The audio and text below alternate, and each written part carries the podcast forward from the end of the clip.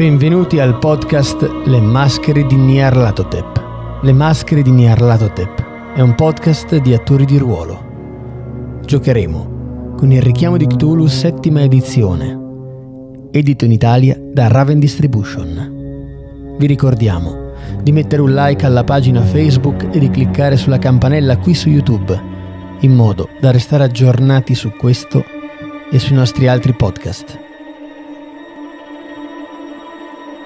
Dietro i microfoni, Francesca, nel ruolo di Luisa, Davide, nel ruolo di Thomas, Alessandra, nel ruolo di Elizabeth, Elena, nel ruolo di Emily. Io sono Fabio e per questa notte sarò il vostro custode.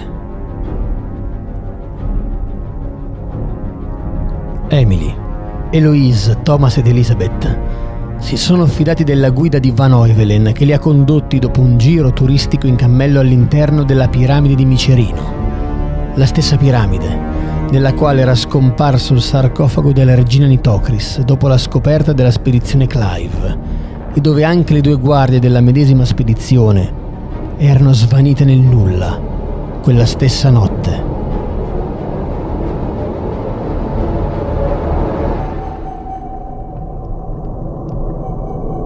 Mentre Elizabeth ed Eloise distraggono l'avinazzato archeologo, Emily posa il piede su di un meccanismo che rivela un'apertura nel muro che scende nel buio. Gli investigatori decidono quindi di avventurarsi nei meandri e nei cunicoli della piramide di Micerino, armati solo di torce elettriche, scoprendo, via via che procedono, pittogrammi terrificanti e blasfemi, dove uomini e animali vengono mutilati e le rispettive membra ricucite per formare parodie di esseri viventi. I corridoi sembrano respirare attorno a loro come polmoni oscuri e pesanti, e nell'addentrarsi in questo cuore pulsante della terra, gli investigatori si imbattono in numerose orme che si dirigono verso un arco in pietra che rivela una stanza dalle dimensioni inumane, gigantesche e aliene.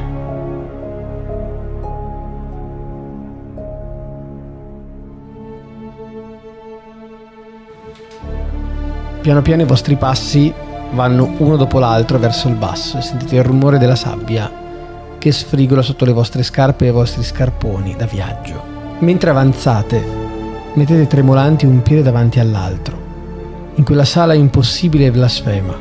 Vi sentite minuscoli, accanto alle file di pilastri d'ebano che svettano oltre l'immaginazione, terminando in un buio fatto di coltre innaturale, nel quale assumono l'aspetto quelle stesse colonne di alberi e foglie, mosse da un vento siderale.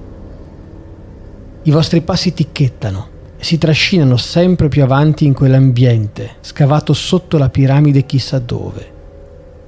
Vi chiedete dove siete, se questo luogo non sia il frutto della collisione tra l'incubo e la realtà che voi conoscete.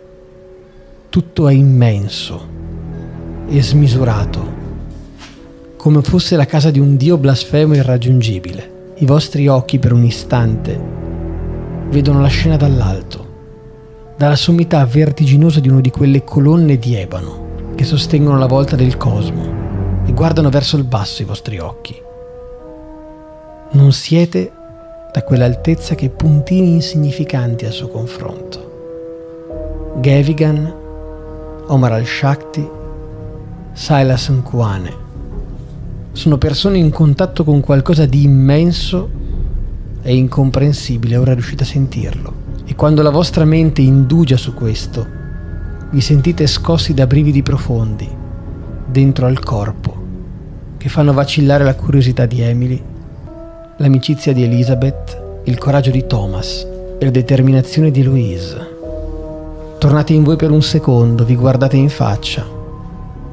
Davanti a voi ci sono file, file e file di colonne d'ebano. Tutto è immobile, tranne una leggerissima brezza che arriva dall'alto, e muove queste piccole fronde a migliaia di metri d'altezza rispetto a voi nel nero. La vostra torcia elettrica illumina solamente i primi 10, 15, 20 metri davanti a voi e nient'altro. E ogni volta che illumina una di queste colonne, o più di queste colonne, sembra quasi un bosco che proietta in lungo e in largo ombre lunghissime. Io mi trovo davanti con Eloise a osservare tutto questo panorama e ho avuto modo di voltarmi per cercare lo sguardo di Elizabeth e capire come sta rispetto a quello che stiamo vedendo, e mi rendo conto che non provo paura, nel senso la paura che qualcuno sbuchi all'improvviso, ma provo proprio come un senso di oppressione, un peso sul cuore, lo stomaco strizzato e ho quasi voglia di piangere, un sentimento di inquietudine, di non ho paura che qualcuno mi spari o che qualcuno di noi muoia adesso, ma sono completamente atterrita da tutto quanto, ho un'angoscia. Io vedo Emily che si ferma un secondo, si gira a guardare Elizabeth e Thomas, e vedendo che sbianca e si ferma e non va più avanti, le stringo una mano. Emily, tutto bene? Cerchiamo di proseguire e non fermarci. Sento la stretta della mano di Eloise e mi rendo conto quando me la stringe che ho la mano tutta sudata e molto fredda, e non riesco neanche a farle un cenno di sì con la testa. Cerco di puntare la torcia in giro per rendermi conto se quello che vedo è reale oppure no. La luce illumina spazio fino a quando la luce stessa, metri e metri più avanti, non viene divorata dal buio.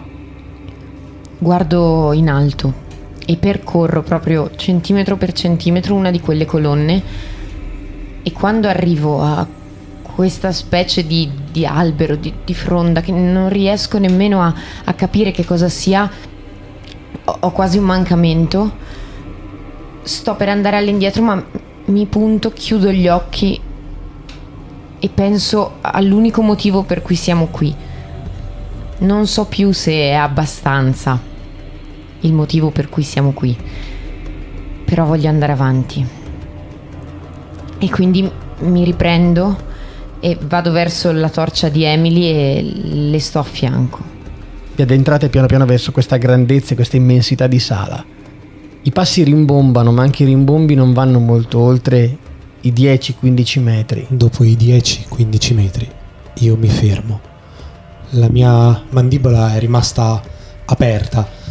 Sono ancora allibito e mi riprendo un attimo da questo automatismo nel andiamo e basta, e fermo i piedi e dico: aspettate, è vero che dobbiamo andare avanti, ma avanti dove? Sempre dritto? Qui non c'è una fine. Se punti a sinistra la torcia non si vede il muro, se punti a destra non si vede il muro, se punti avanti non si vede niente, solo delle colonne. Non possiamo, che ne so, fare il perimetro o mettere dei segni. Come facciamo a ritornare indietro qui in mezzo? È un labirinto, non si può andare avanti così. Io guardo le colonne e vedo queste torce che sono state usate. Prima di tutto mi ci avvicino per cercare di capire se ci sia tanta fuliggine, se siano usate da poco, se riesco a capire questa cosa. No, in realtà le guardi e ti sembrano alcune veramente consumate, alcune sono ridotte quasi alla loro metà. Deve essere un luogo, per quanto incredibile, che viene utilizzato spesso. Tom, e se usassimo queste torce per segnalare dove siamo già stati? Sì, è una buona idea. Certo, prima quando siamo entrati c'erano passi che facevano avanti e indietro. Queste torce sono usate. Potrebbe succedere che qualcuno possa arrivare. Mentre Tom dice questo, guardate per terra. Quando parla di passi, effettivamente guardate per terra, ma quello che c'è ai vostri piedi è un insieme di pietre benissimo connesse le une alle altre, lisce, non scivolose.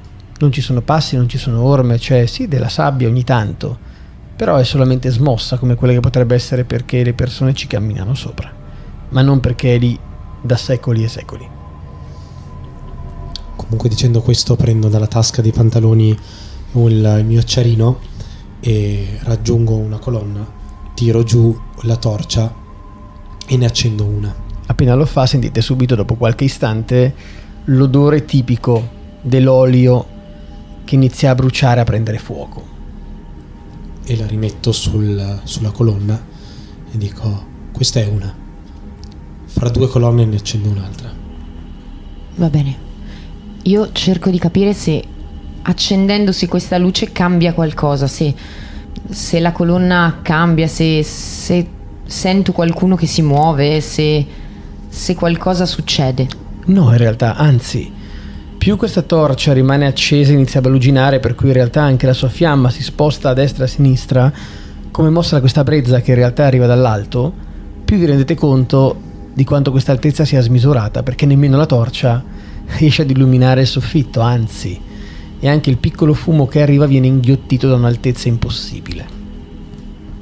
Però 5-6 metri intorno alla torcia adesso c'è una buona luce. Prendo lo zippo dal mio zaino e vado ad accendere, mi dirigo per accendere anche dall'altro lato la torcia. L'odore di olio che prende fuoco si fa un pochettino più intenso e poi, non appena le due torce prendono benissimo il fuoco, a quel punto non sentite più neanche l'odore e un alone di luce si allarga più o meno intorno a voi nell'area di 15 metri. È tutto innaturale qua, andiamo il più velocemente possibile dove dobbiamo andare, che non ho ancora capito cosa cazzo siamo a fare qua. Non lo so, però anch'io ho l'impressione di dover fare in fretta. Io con lo zippo sul lato destro vado ad accendere le torce una dopo l'altra, cercando sempre di non perdere il contatto con loro, quindi andando insieme. Andate avanti per metri e metri. In realtà arrivate più o meno a 20, 25, 30 metri, 40 metri in avanti e vi rendete conto che la stanza è più lunga che larga e a 30 metri di distanza da voi iniziate a vedere delle scale più o meno larghe 2,5 metri che scendono verso il basso. Oltre invece il pavimento della sala continua lungo verso quella che vi sembra, vista da quella distanza non più lontano di 30 metri, una gigantesca vasca di acqua nera. Io mi avvicino alla scalinata, se c'è abbastanza luce, altrimenti prendo Emily e con la sua torcia cerco di illuminare per capire quanto sia profonda questa scalinata. Io mi avvicino assieme a Elizabeth per stare vicini e guardare cosa c'è sotto le scale. Vi affacciate e mano a mano che il vostro viso si sporge verso la sommità di quella che è una scalinata, vi rendete conto che gli scalini sono tanti, sono bassi uno rispetto all'altro, saranno una ventina e vanno in giù per 3-4 metri, non sapreste dire, ma quello che vedete in fondo in realtà non è un fondo, perché si perdono all'interno di una nebbia rossa e densa color rubino. Provo a vedere se intorno a noi c'è un piccolo sasso, qualcosa. Trovi della sabbia da poter lanciare all'interno, se questo è il tuo intento, però sassi non ne trovi. Allora prova a prendere un mucchietto di sabbia e gliela getto dentro. Senti il rumore della sabbia che rotola come se fosse ghiaia all'interno, alcuni granelli spariscono anche all'interno di questa nebbia rossa. Io, avendo capito l'intento di Eloise, mi frugo tra le tasche per trovare una moneta, quindi qualcosa di un po' più duro per capire se faccia un suono, e non la lascio cadere, ma proprio provo a gettarla in modo da dargli più forza. Senti proprio il cling cling cling cling cling cling fino a quando il rumore non si esaurisce, probabilmente molto molto sotto. La nebbia non attutisce i suoni, però occulta la vista di qualsiasi cosa o di qualsiasi profondità possa esserci sotto all'ultimo scalino che vedete. Provo a puntare la torcia proprio sulla nebbia per vedere se mi restituisce la luce oppure se riesco a vedere qualcosa. È esattamente come una nebbia normale, solo che è di color rosso rubino, e anzi appena tu punti la torcia la nebbia si illumina e diventa ancora più purpurea. Non è densissima e quindi riesci a vedere attraverso, perché in realtà la nebbia è in continuo movimento, come se ci fosse anche lì un piccolo vento, però non sale, rimane lì come a fare da coperchio a qualcosa e si sposta. Vedi ogni tanto degli scalini più in fondo, il buio e poi ancora nebbia. Una nebbia così rossa, cioè una nebbia rossa non l'ho mai vista. Ho visto una nebbia assassina, ma non una nebbia rossa. Lascio perdere la nebbia rossa, mi avvicino alla vasca con la torcia puntata. Guardo gli altri e chiedo: vogliamo provare con la vasca, con quella cosa laggiù? E indico i 30 metri più in là. Beh, io scendere in questa nebbia non me la sento, quindi almeno rimaniamo in questa stanza. E mi avvio verso, vado avanti verso, sempre trascinandomi Emily, perché non ho la torcia, cioè ce l'ho spenta, sempre per sperare che poi ci serva per tornare indietro, e mi trascino Emily per andare a vedere questa vasca. La vasca che vedi in realtà è poco più avanti, appunto una ventina, 25 metri, e anche quella, dalla parte dalla quale arrivate, per tutta la sua lunghezza, come se fosse una piscina per persone benestanti, ha dei piccoli scalini che entrano al suo interno fino a perdersi dopo il quarto scalino, in realtà, in quest'acqua che è perfettamente calma. Sembra un olio nero e liscio. Ti rendi conto che è acqua perché alla vista non è solida, ma è immobile. Ma è trasparente nel suo essere nero, completamente oscura. È come se fosse petrolio. Noi avevamo visto una cosa simile, cioè il nero del liquido dello specchio, quindi mi domando se sia simile.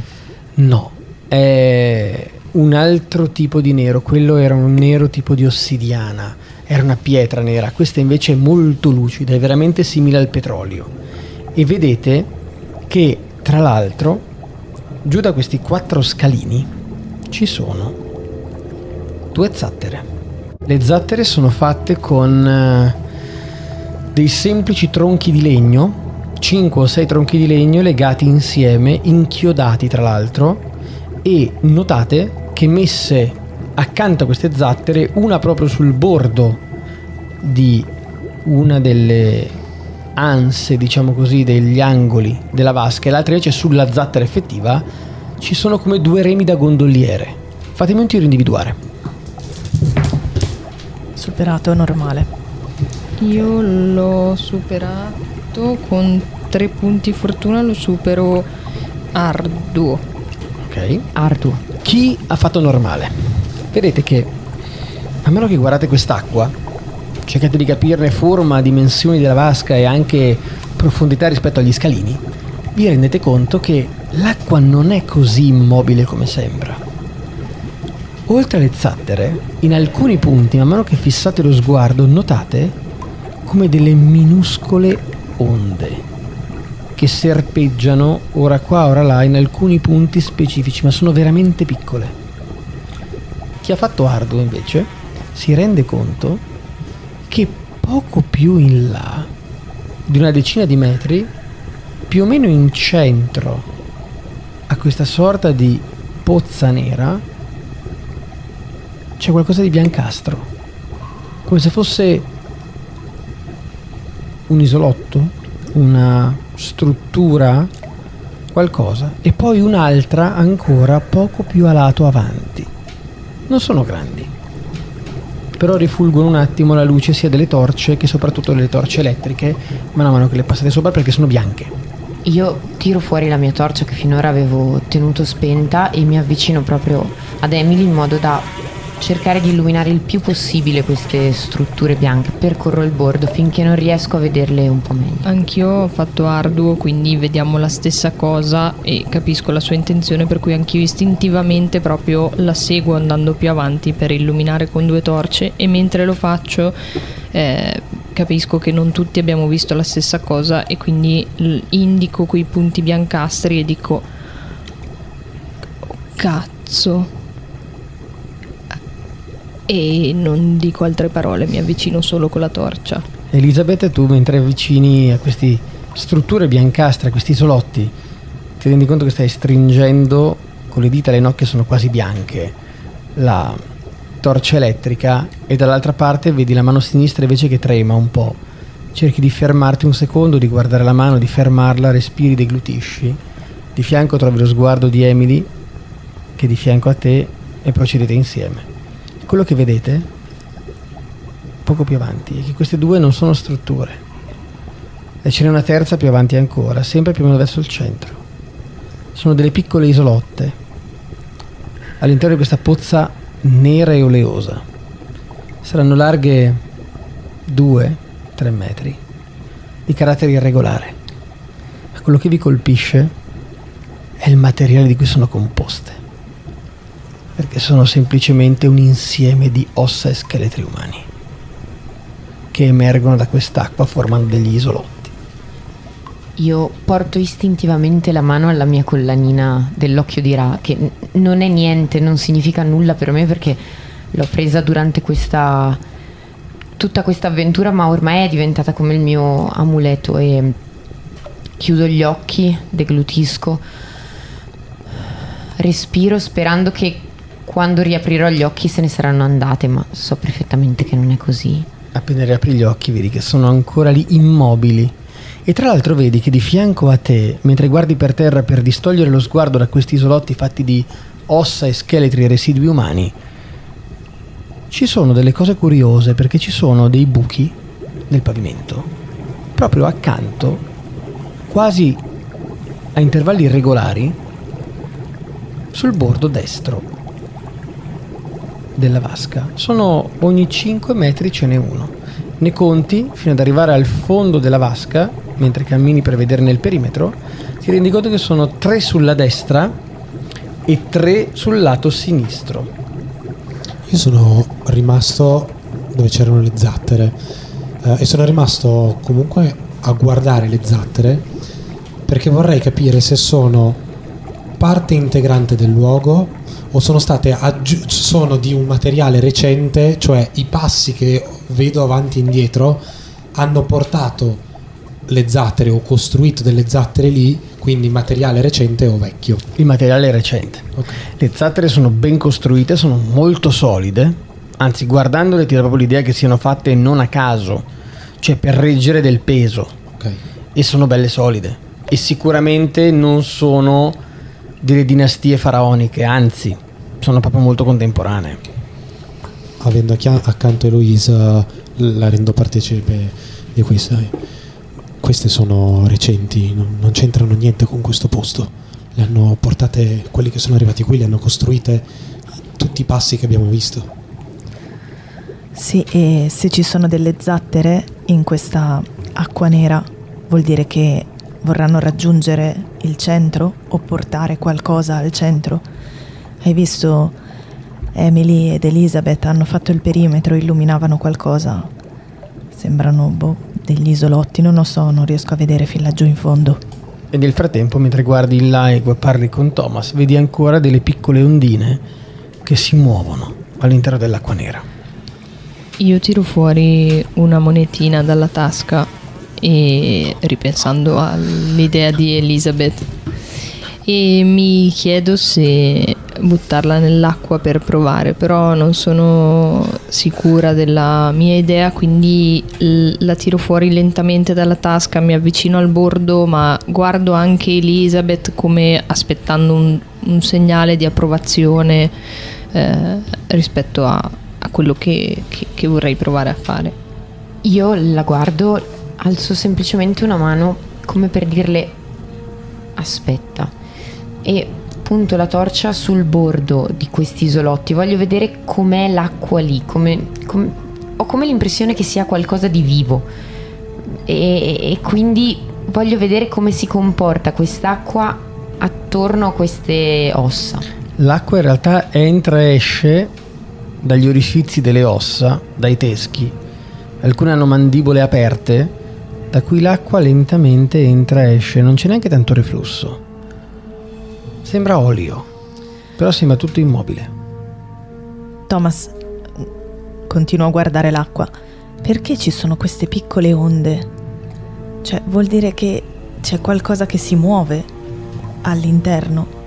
O boh, come se ci fosse il mare? Non è possibile.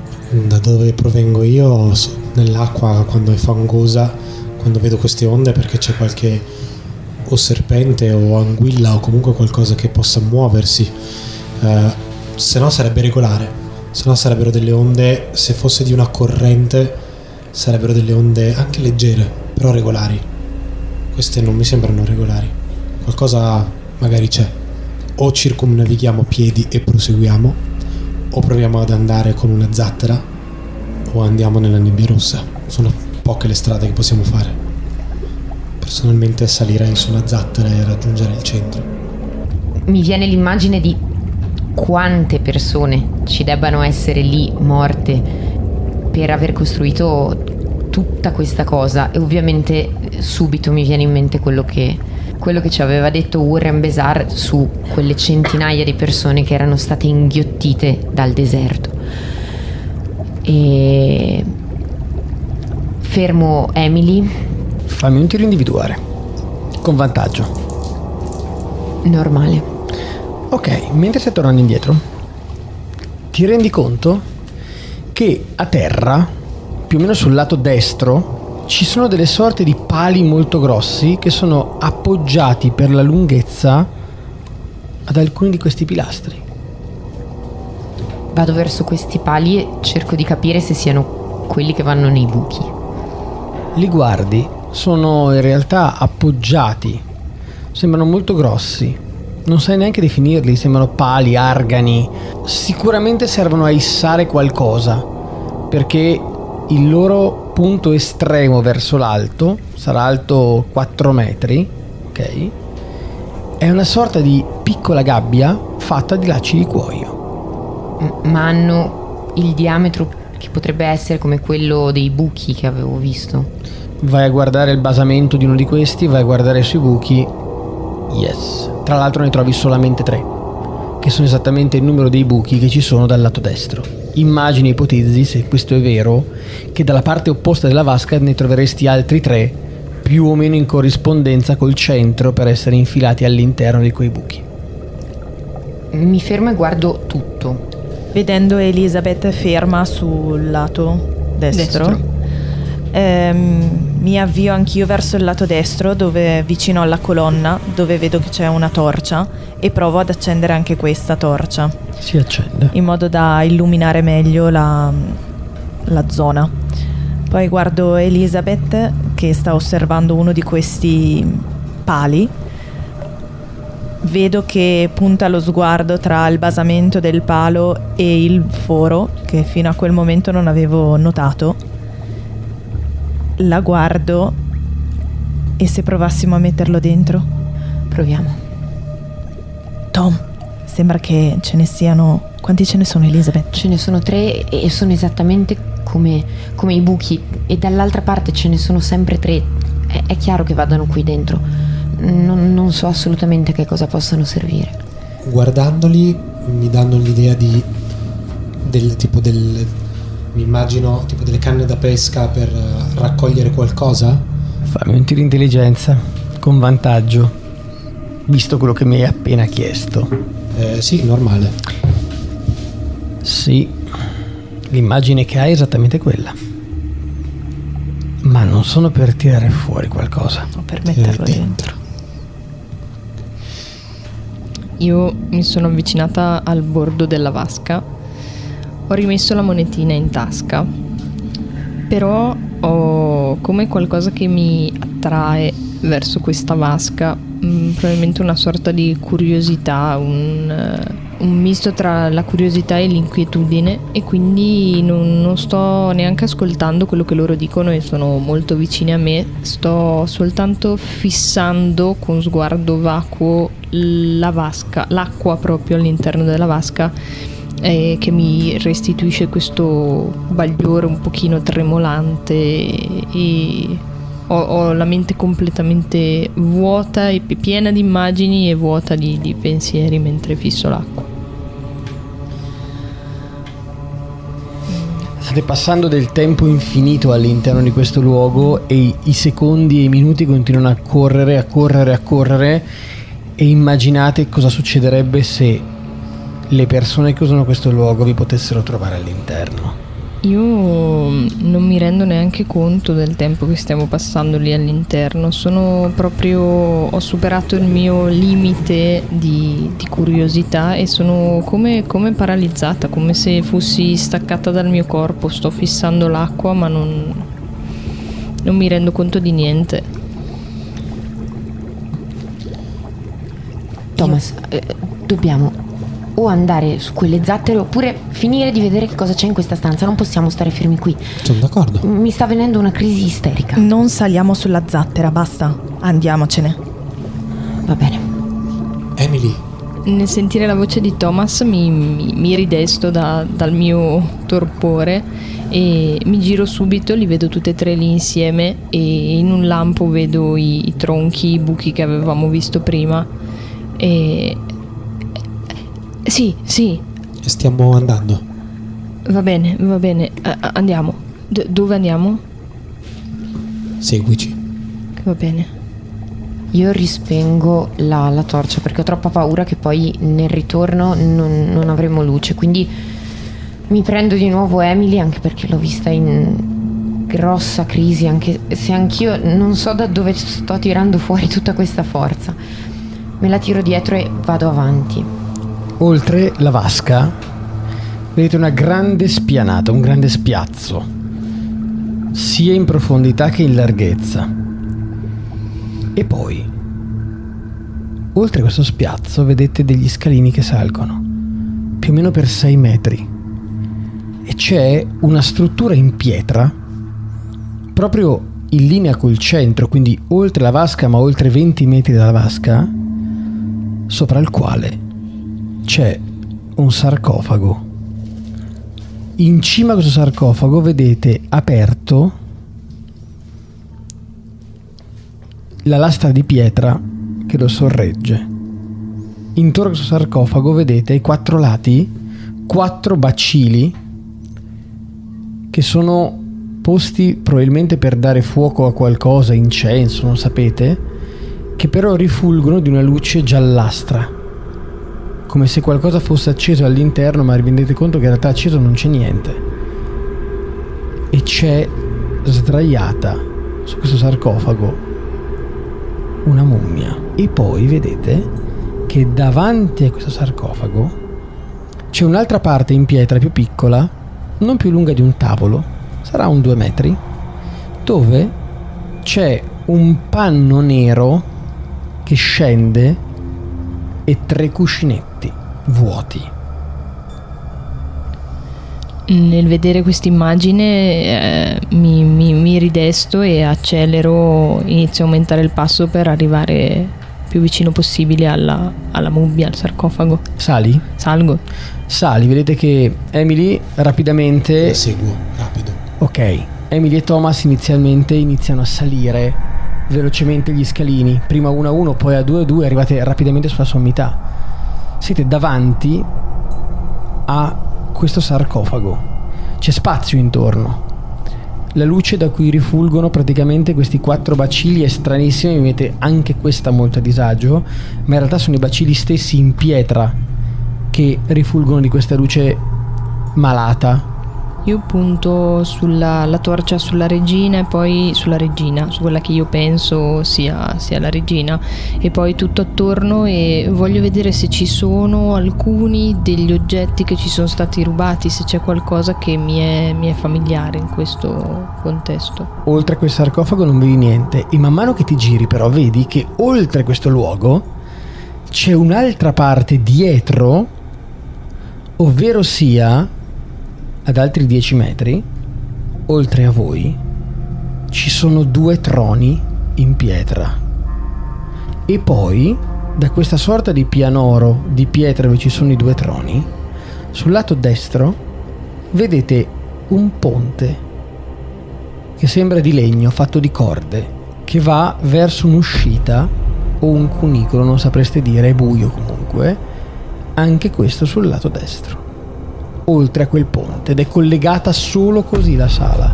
Oltre vedete invece finalmente la fine di questa sala, cioè quindi il muro che recinta questo gigantesco spazio ultraterreno. Che vista ho? Cioè, come mi sento a 6 metri d'altezza a vedere questo posto? Cioè, cosa vedo da qui? Cioè, quanta luce c'è, anche questo, che non riesco a capire quanto... La luce è la stessa. Se tu ti immagini tutte le singole colonne d'ebano illuminate dalle torce, e ti immagini sotto i fedeli, è come essere un sacerdote lì sopra. Thomas fa un passo indietro, per poco non cade giù, si tiene un secondo e si rilancia verso l'avanti, perché ti viene in mente un'immagine molto chiara, ed è esattamente l'immagine che tu hai visto come impressione, come sensazione che avevano Gavigan e Zara Shafiq su quella collinetta con dietro l'obelisco a Miser House. Per la prima volta da quando siamo entrati la curiosità prende il sopravvento sull'angoscia, e tiro fuori la mia macchina fotografica, provo a fare delle fotografie. Ok, fammi un tiro in fotografia. No. Stai decidendo quanti punti fortuna spendere. No. Allora, ho provato a fotografare tutto l'ambiente circostante, che però ha poca luce, è la cosa più difficile. Allora mi soffermo di più sui dettagli, anche se prendo delle cose più piccole del sarcofago, però ci provo, almeno poi metterò insieme i pezzetti, ma... Quindi fai più foto per... Sì, perché catturano più luce se prendo cose più piccole, quindi può essere che mi riescano meglio. Prova. Normale. Perfetto.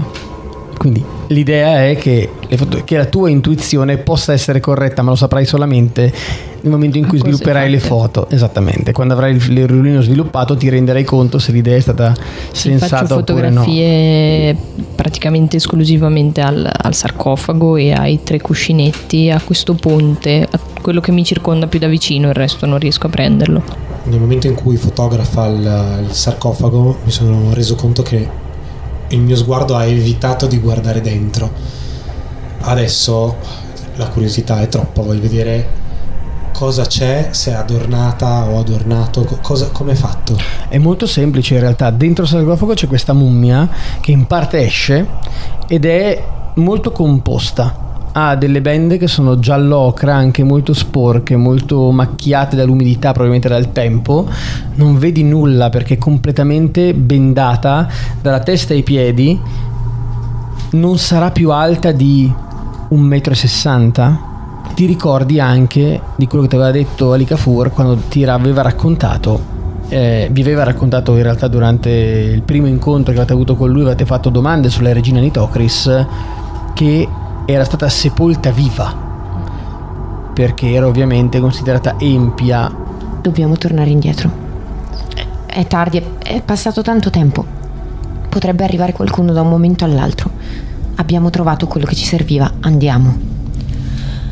Io nel frattempo, mentre Emily stava fotografando, salgo anch'io e mi avvicino alla mummia. Il mio interesse è principalmente anche un po' medico, nel senso vorrei vedere che tipo di morte potrebbe aver avuto, se ci sono dei segni oppure no, e se no anche, che so, visto che ho già visto alcune mummie o ho anche studiato qualche geroglifico se posso riconoscere il nome della regina Nitocris, anche se immagino che sia lei. Scusate, ma che casino, eh? Cioè, mentre parlo allora, povera piccola. Ok, povera piccola Eloisa.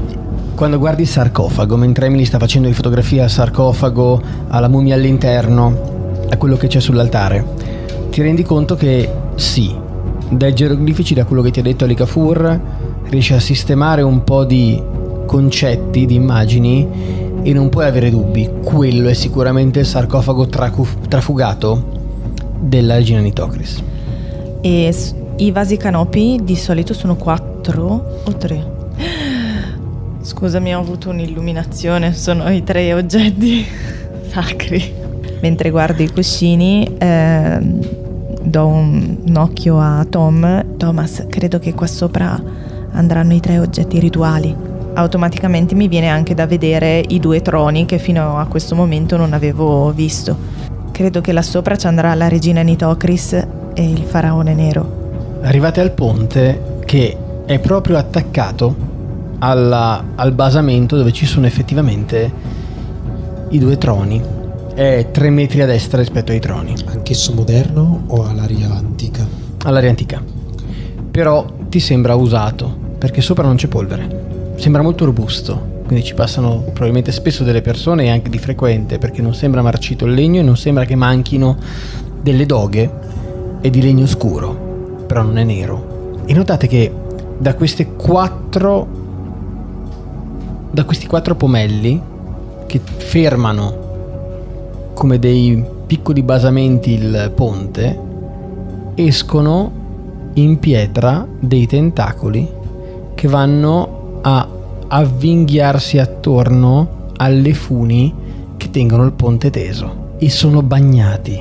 Tralasciando questa roba qua che fa un po' schifo da vedere, questo strano tentacolo, questa forma di ponte, io vorrei andare di là per vedere se c'è un'uscita, se c'è qualcosa. Io annuisco e capisco che il tempo stringe, io sono più leggera e quindi guardo Tom negli occhi e gli dico: vado io. E mi avvio lungo il ponte lentamente ma con passo deciso. Appena fai 2 passi senti subito che il ponte leggermente ondeggia, ti afferri rapidamente alle funi e le senti bagnate, umide, lasci andare anche le mani ma ti reggi in piedi. La tua destrezza è abbastanza efficace per riuscire a non farti scivolare. Il ponte regge, però è sospeso sempre più man mano che alzi ovviamente i metri che ti separano dal suolo, sopra questa stanza, però solamente sul lato destro. Il mio sguardo non è su di lei, ma è su quella sorta di tentacoli, perché voglio capire se mentre si muove o mentre il ponte si muove stringono, cambiano forma, si muove, se sono qualcosa di vivo e sono un'allucinazione del posto. L'impressione è che non sai più distinguere allucinazioni da non allucinazioni, perché mentre guardi i tentacoli ti sembra che si ruotino e si avvinghino ma molto lentamente, poi stringi gli occhi, ti passi la mano davanti, li strizzi, li riapri e sono fermi, poi dopo qualche istante sembrano muoversi, con una mano addirittura arrivi quasi a toccarne uno ma è fermo, però gli occhi vedono che si muove e poi che è ancora fermo. Io vado avanti, passo deciso, fermo, e vado. Quando arrivi dall'altra parte vedi che c'è un corridoio, punti la torcia elettrica verso l'esterno, è un corridoio abbastanza grande, cioè simile a quello che vi ha portato dove siete arrivati voi, dalla parte principale della sala, ma non come quelli laterali invece che avete evitato. Mi volto verso Thomas e gli dico con la voce che arrivi da lui, però senza ovviamente urlare: Tom, qui c'è un passaggio, c'è un corridoio largo. Ci sono già passati, guarda se ci sono delle orme. Guardo, sì, subito. Guardo per terra, mi guardo attorno per capire se ci sono impronte, se ci sono segni di uso del corridoio. Sì, ci sono segni di uso del corridoio. Sì, ci sono delle impronte come quelle dall'altra parte. Io, sentendo queste voci, non sono ancora arrivata in cima. Mi giro verso gli altri e dico: non so dov'è, ma andiamocene. Di qua.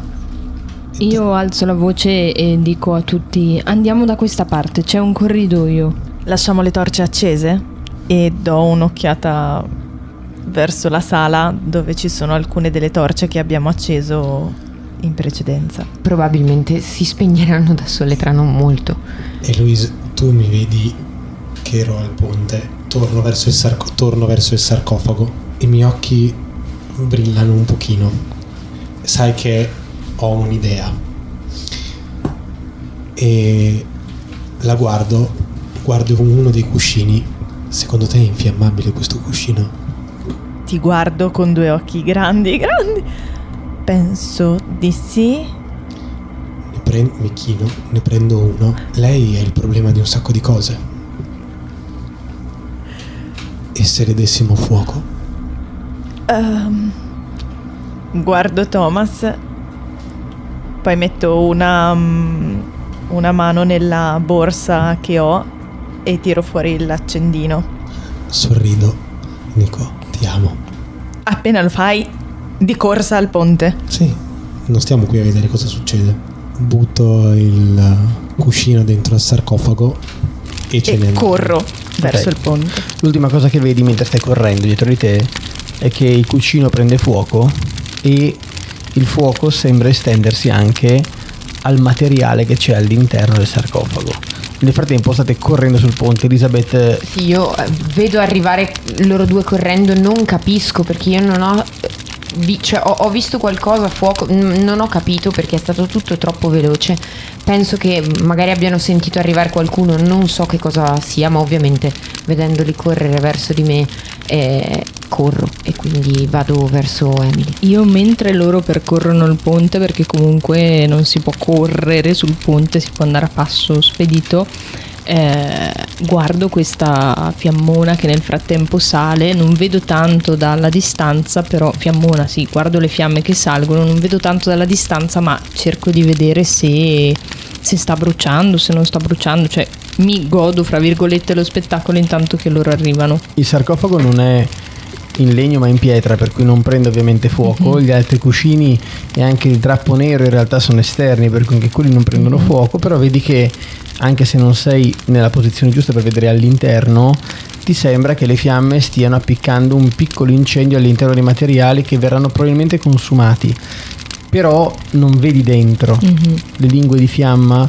iniziano ad avvolgere quello che sembra essere il sarcofago e questo è quello che riuscite a vedere. Prendo e visto che lì c'è il fuoco provo a fare una foto. Ok, tira. Svantaggio. Loro arrivano verso di te correndo, praticamente ti devi spostare perché rapidamente si infilano uno dietro l'altro nel corridoio. Quello che vedete dopo qualche secondo è che siete a 4 metri da voi dal ponte, siete già all'interno del corridoio e davanti, esattamente come quello da cui siete arrivati, è un corridoio, un cunicolo, però è largo, sarà largo 2 metri, alto 3, e la torcia inizia a illuminare qualcosa che abbia una dimensione quantomeno umana. È come se anche solo stando in quel luogo il respiro si rifacesse regolare, ma sentite che il cuore comunque continua a battere e che questo è un luogo dal quale volete andarvene il prima possibile, anche se difficilmente riuscirete a dimenticarlo anche nei vostri sogni più profondi.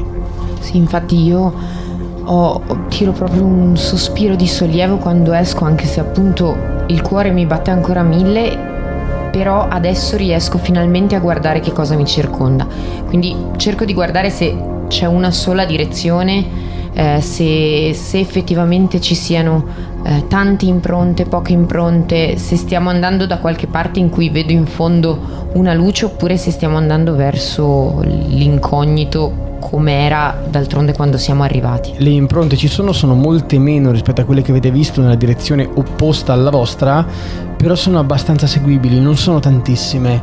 La vostra intenzione è di seguirle fino al loro inizio? Sì, se sentiamo magari anche l'aria sembra più pulita, andare verso una ipotetica uscita. Camminate ancora per metri, minuti. Anche qui passano 15, 20, 30 minuti, passa un'ora. Sulle pareti si vede qualcosa oppure... Da questa parte notate che le pareti sono abbastanza lisce per il tempo, più che altro c'è della sabbia, della polvere un po' ovunque, però non ci sono più né geroglifici né bassorilievi. Dopo più o meno 1:30, 1:40, non sapreste dire, vi rendete conto, con anche il disegno che aveva fatto Emily, di stare ripercorrendo una zona che avete già visto. Vi fermate, guardate bene il disegno, vi fermate un secondo, vi inginocchiate in mezzo alla polvere, guardate gli schizzi di Emily e credete di sapere dove siete. Siete a 10 minuti dall'ingresso della piramide di Micerino dal quale siete passati shiftando la parete. Ma come cazzo è possibile? Io infatti non capisco. Cerco di ripercorrere nella mente il percorso che abbiamo fatto adesso, perché mi ricordo che quello all'andata era dritto e quindi mi domando se ora abbiamo preso delle svolte. Sì, più e più seguendo... svolte. Ah, ok. Più e più svolte. Io accelero comunque verso, in realtà mi rincuora il fatto che ci sia l'uscita, lo capirò dopo, ho fatto il disegnino più o meno di tutto, anche se quest'ultima parte è più convulsa, però per cercare di capire comunque l'ho tracciata, per cui lo capirò dopo qual è stato l'inghippo, vado verso l'uscita. Nell'ultima parte sei praticamente in testa al gruppo e lei negli ultimi 50 metri inizia proprio a correre. Io, ferma. Le afferri una parte della tunica e la trattieni, ti senti blocco, la guardo. Io che stavo correndo dietro, cioè mi pianto per evitare di finire addosso ad Elizabeth. E se siamo vicini all'uscita ci potrebbero essere delle persone come eravamo noi. Ok. Come la mettiamo se ci sono delle persone? Ok, avviciniamoci. Esatto. Ci avviciniamo a questo punto più lentamente, fino ad arrivare a ridosso della parete. Chiedo a Emily come funziona l'apertura. Ecco, ho un'idea e mi avvicino alla leva che c'era per aprire e lentamente, e tenendo noi il silenzio, facendo cenno a loro di stare in silenzio, provo a muoverla, ma appena per sentire la parete che si muove, e appena la parete si muove cerco di non tirare ancora, ma di cogliere se sento a quel punto un suono. E io provo a buttarmi all'apertura per vedere se riesco a vedere qualcosa. Allora, girate piano piano la leva e la parete scorre fino quasi alla metà. Dall'altra parte vedete una serie di torce che sono quelle che vi hanno accolto durante lungo il tragitto, ovviamente turistico. Vedete che alla luce delle torce non sembra baluginare nessuna ombra, nessuna sagoma che si sposta. Non ci sono voci umane? No. Continuo a girare la leva in modo tale che si apra completamente il passaggio.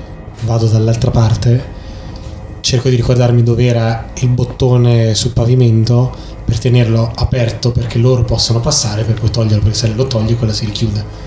Okay. Io anch'io mi butto dall'altra parte e vado all'apertura iniziale, quella che dà sul corridoio da dove vengono i turisti, in modo da bloccare se qualcuno dovesse arrivare. Ok. Anch'io vado dall'altra parte e poi aspetto Emily per vado anch'io. Portarla di là. E mentre il portellone si richiude li guardo e faccio un sorrisone gigante nonostante tutte le cose che abbiamo visto, però guardo tutti loro, sorrido e gli dico: siamo vivi. siamo vivi. Io sono fremente perché voglio che chiuda quella porta, quindi Emily, chiudi. Le gambe mi si fanno molli, mi accascio per terra, metto le mani tra i capelli, non sorrido, anzi sono quasi sbiancato io. Io mi avvicino allora a te e mi inginocchio.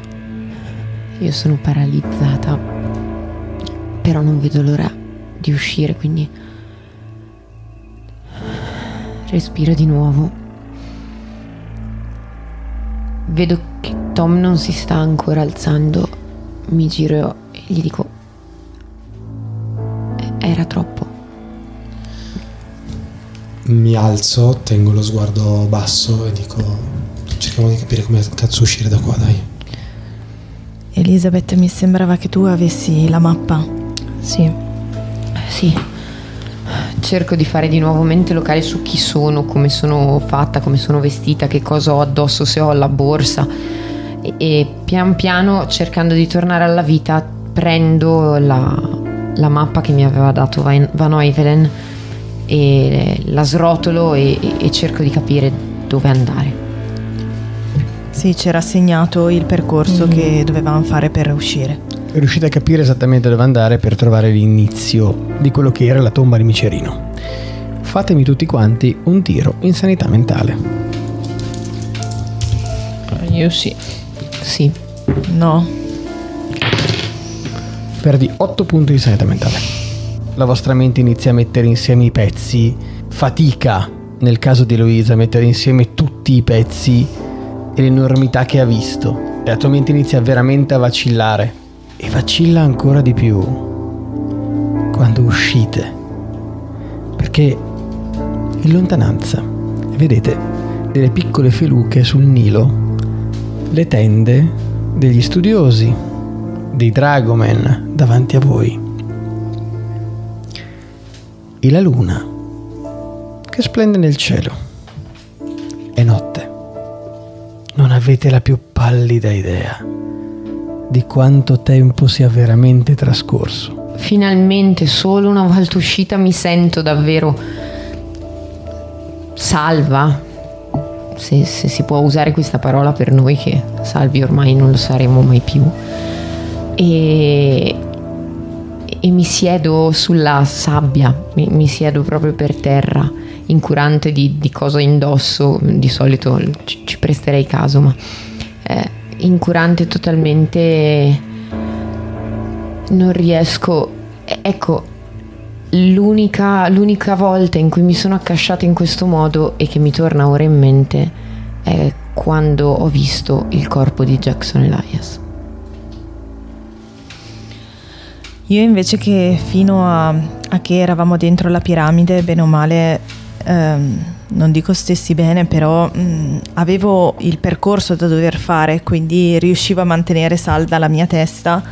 Nel momento in cui esco, nel vedere la sabbia, inizia col girarmi la testa, poi guardo la sabbia, vedo la luna, vedo che è notte, e è come se quello che mi aveva raccontato Warren Besart del deserto che prendeva vita, inizio a sentirlo, come se il deserto lo vedessi iniziare a muoversi, e lo mescolo insieme a quell'acqua nera che c'era di sotto. Quindi inizio a vedere il deserto che si muove come se volesse prendermi. Insieme ci vedo anche quei tentacoli del ponte. Il deserto ci sta prendendo! Il deserto! Thomas, non respiro! Stringo Eloisa, la tengo a me e dico: Eloisa, stai qua, guardami un secondo. Non c'è, il deserto è fermo. Il deserto, la luna! Guardami, Eloisa. Non respiro! Mi avvicino anch'io, che non ho forze e sto quasi piangendo, ma le tengo una mano anch'io da sdraiata, mi accuccio praticamente accanto a lei. Ci uccideranno tutti. Mentre sei sdraiata e guardi in alto il cielo, tutte le stelle iniziano a ruotare come se la terra fosse un'enorme girandola di un parco di divertimenti. Gira tutto, ci stanno guardando. Gira tutto. Anch'io mi avvicino e mi accuccio vicino a lei, inizio a carezzarle la testa per cercare di calmarla mentre piange e si agita così. Proprio memore di quello che è successo alla Ju-Ju House, ricordo perfettamente qual è il boccettino del cloroformio. So che probabilmente non è una grande idea, però prendo un fazzolettino dalla mia borsa, ci verso un pochino di cloroformio e ti addormenti. E una volta che lei si è addormentata, che capisco che si è addormentata, ovviamente tolgo il cloroformio, perché non essendo infermiera o medico non so quanto debba stare, se stare troppo le possa far male, però a quel punto perdo ancora di più le forze, quindi proprio mi sdraio a terra anch'io e inizio a piangere. Il tempo passa, c'è questa sorta di aria sospesa, c'è una persona sdraiata, Eloise, un'altra persona che era rannicchiata, si tiene le gambe, il viso è basso, ogni tanto si alza, guarda un attimo i suoi compagni e gli altri due guardano a turno le due compagne sdraiata, seduta, in lacrime. Le feluche che sembrano così morbide su quell'acqua calma del Nilo. E poi il cielo, la luna. Il fatto di essere riusciti a uscire, di essere vivi, in realtà mi dà una incredibile forza. Mi rendo conto di quello che mi è successo giù, del momento di vuoto completo che ho avuto, e mi ricordo la mia vita a Londra come, prima di conoscere loro, come se fosse la vita di qualcun altro. E questo mi fa sentire, vedo loro sconfortati che piangono e in qualche modo mi sento distante da loro, perché mi sento come se fossimo gli eroi di una storia e ormai come i supereroi non puoi più tornare indietro e dire no, ma io vorrei una vita tranquilla e senza pericoli. Ormai devi andare fino in fondo e aver bruciato o provato a bruciare quella regina è stato un tentativo, quindi mi sento che posso solo andare avanti in questa storia e questo mi fa sentire come altre volte è stato e come mi sento da quando non c'è più tra noi Assam, molto molto sola. Thomas, mentre guardi questo orizzonte, mentre vedi Elizabeth che piange, si asciuga piano le lacrime, poi ripiange, si riasciuga le lacrime ancora, mentre vedi Elizabeth che fa questo e Emily che non prende nemmeno appunti ma passa lo sguardo tra te e Luisa addormentata, pensi a una cosa ed è a Jackson. E vi rendete conto che siete in 4, ora perlomeno, in attesa del ritorno forse di Assam. E vi rendete conto che lui era da solo a sopportare tutto questo e ancora non sapete che cos'altro. E vi rendete conto del perché un certo giorno di 3 mesi fa ha avuto l'idea di scrivere alle persone, forse le uniche che potevano capirlo, potevano veramente dargli una mano, perché forse aveva scoperto qualcosa che era troppo, troppo per una persona sola. Tiro fuori il mio taccuino, prima stavo guardando loro e facendo passare le mani tra la sabbia, tiro fuori il mio taccuino perché penso che forse domani se ci sarà un domani, perché siamo passati dalla mattina alla notte, quindi forse non c'è più il giorno, mi passa questa immagine. Penso che non ci crederò, non crederò a questo sogno, non ricorderò tutti i dettagli e quindi tiro fuori il mio blocco e scrivo tutto nei minimi dettagli. Quando la vedo prendere gli appunti, quindi tornare a una sorta di Emily che conosco, io ero rimasto accovacciato a fianco a Eloise, mi alzo, prendo Eloise sulle spalle e dico: Elizabeth, alzati dai, prendiamo la macchina, torniamo almeno in albergo e decidiamo il da farsi per domani, perché domani secondo me, o almeno per me, non c'è da rimanere con le mani in mano, ci sono altre piramidi da andare, altri sotterranei da trovare. Hai trovato un sotterraneo, vediamo se ce ne sono altri, vediamo che cosa c'è, non fermiamoci qui. Io guardo Thomas, guardo Elizabeth, riguardo Thomas e gli dico: sì, cazzo, in qualche modo ci siamo e questo è quello che dobbiamo fare e lo dobbiamo ad Assam, lo dobbiamo a tutti quelli che ci hanno provato prima di noi, a Ali Kafur, e cazzo, andiamo a casa a dormire. Io mi giro verso Tom, la mia voce è ancora rotta e gli dico: lo dobbiamo soprattutto a Jackson.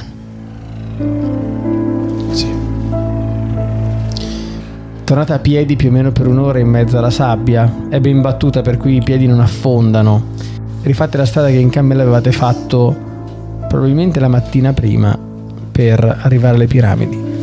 Arrivate allo spiazzo delle piramidi nella piana di Giza, dove ci sono un paio di veicoli oltre al vostro e più in là appunto la vostra auto. La prendete vi rimettete in marcia e vi dirigete verso l'hotel. A quale hotel andate? Quello nuovo. Sì, l'ultimo. Dove dormiamo? Quindi Semiramis. Esatto. Ok. Arrivate al Semiramis, che più o meno sta facendo alba.